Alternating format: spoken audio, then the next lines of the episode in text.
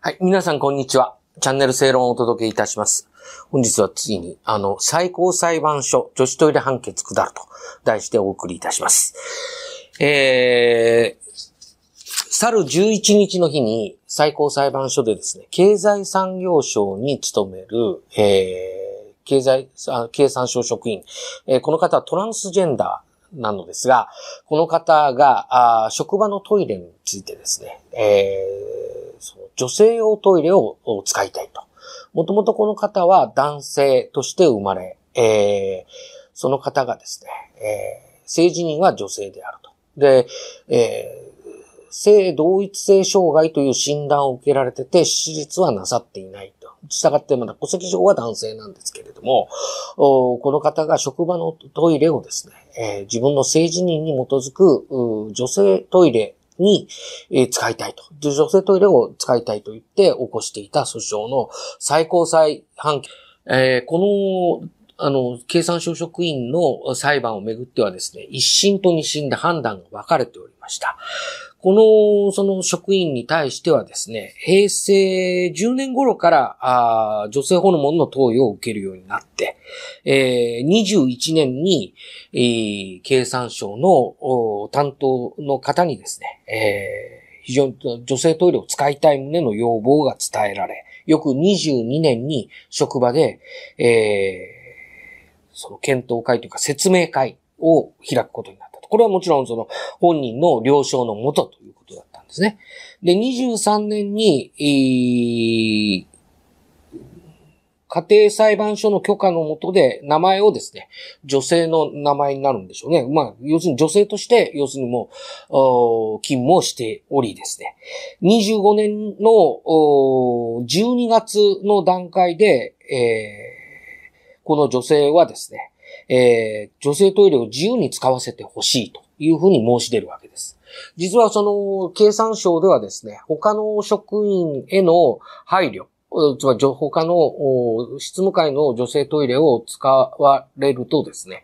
えー、困惑もあるだろうと。いうことでですね、えー、その執務会とその上下1回分のトイレを使わずに、このトランスジェンダーの方にはですね、えー、2回離れたところを使うように指示を出し、それで、あの、その職員も従って、えー、やっておったわけです。それを、ま、25年において、えー、女性トイレを自由に使わせてほしいということを申し出て、27年にそれが、まあ、要求が認められなかったことから、係争になっていたと。いうことです。それで、えー、裁判になりですね、一審判決は、あ東京地裁判決はですね、あのー、トランスジェンダーの女性が勝つわけです。で、二審の東京高裁判決はですね、逆に経済産業省が勝ちます。あの、これはですね、経済産業省において、この処遇を実施し、それを維持していたことは、えー、そのトランスジェンダーを含む全職員にとっての適切な職場環境を構築する責任を果たすための対応であったと言うべきであるから、この、その人事院の判定というのはですね、裁量権の範囲を逸脱し、これを、またこれを乱用したものとは言えず、違法であるということはできないということだったです。ところがにわかに、えー、この判決を見直しましょうというふうなことになりですね、えー、最高裁判所で、えー、弁論が開かれ、去る11日に判決があったということです。で、今述べた、あ経済産業省がですね、この、要するに、この、職員に対して2回離れたトイレを使うということをずっと続けていることについてですね、えー、これは違法であるというふうに認定をして見直しなさいと裁量権の逸脱に当たるということを認めたわけです。で、あのー、実はこの裁判、非常に注目をしておりましてですね、昨今の LGBT 理解増進法の流れもありました。国会審議も相当いろんなことがありましたので、まあ、どのようになるかってことが非常に注目をされておりました。メディアの方もそうでですね、えー、通常最高裁判所があ弁論を開催するというのは異例のことで、えー、それで判決が見直されるのではないかと。つまり、あの、二審東京高裁判決が、あ経済産業省を勝ったんだけれども、この、あの、形勝訴させてるんだけれども、これを見直すのではないかと。いうふうに言って、えーえー、これを見直すのではないかという予測が、まあ、ずっと流れていたわけです。で、私もいろいろとこう、その判決の中でですね、あのー、見直す必要あるのではないかっていうのは、あの、同感で、特に一二審、これ、結果は、その、職員が勝ったり、あるいは経産省側が勝ったりしておるんですけれどもですね、一、二審とも政治人に基づいて、要するに社会生活を送るということについてですね、えー、これが法律で保護されるべき利益であるというふうに認定をしているわけです。それから一、二審ともですね、どちらが勝ったり負けたりってことは入れ替わってはいるわけですけれども、経済産業省職員への配慮、あの、他のですね、女性職員に対する配慮っていうものの必要性っていうのも一応、その、一、二審とも認めた上で、それでまあ判断が分かれていたということです。で、私が見直す必要があるのではないかと思ったのは、その、最初に述べた、政治人に基づいて、えー、社会生活を送るということが、あ法律で保護されるべき、利益であるというふうに、まあ、明確に一二審判決とも述べているということです。ここについては、非常にこれが最高裁で確定してしまうとですね、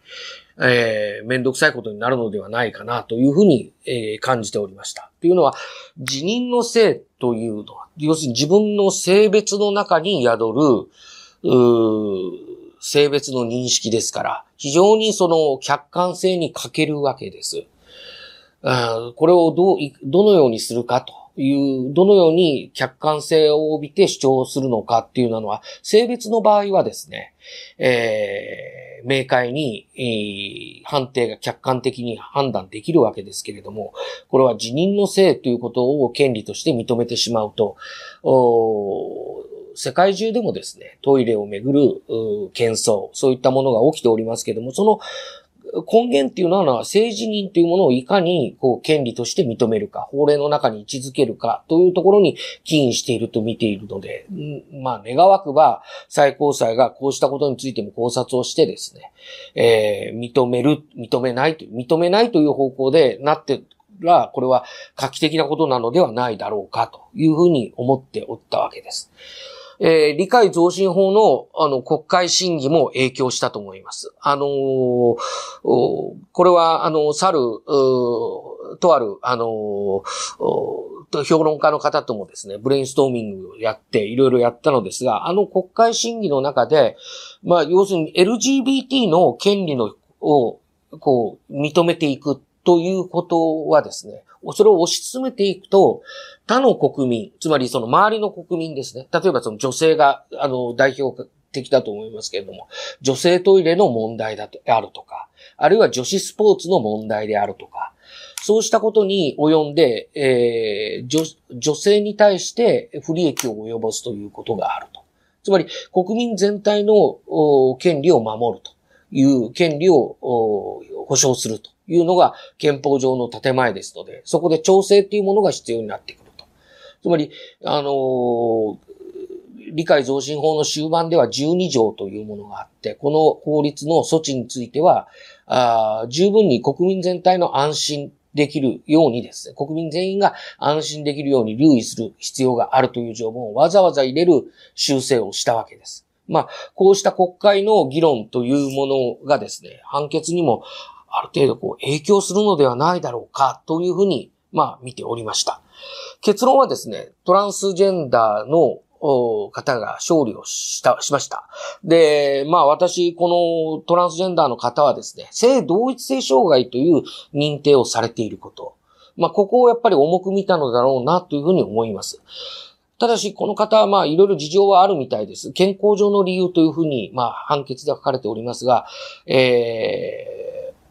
要するに性別適合手術、オペを受けてないわけですね。ですから男性性器がついたままであると。まあ、あのー、ここについては、あ事情があるということで、えー、ここを私もっと重く見るかなというふうに思っておったんですけれども、そのようにはなりませんでした。えー、この判決を受けてですね、非常に、えー、トランスジェンダー界隈、それから、それからリベラル界隈、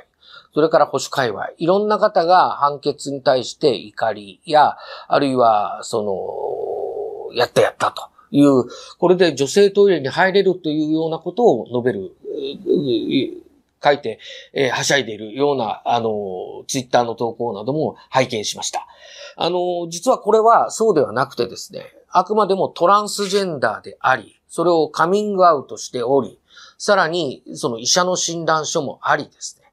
えー、さらに言うと、この方は血中男性ホルモン濃度みたいなものを、まあ、測定をして、えー、自分が女性トイレに入っても性暴力を起こすようなことはないんだというようなことを医者にも診断して、それを、まあ、裁判所に提出をしたりしております。かなりやっぱりそのレアなケースであるということが言えるかと思います。職場においてですね、この、そのトランスジェンダーの女性トイレの問題っていうのがある場合にですね、わざわざその、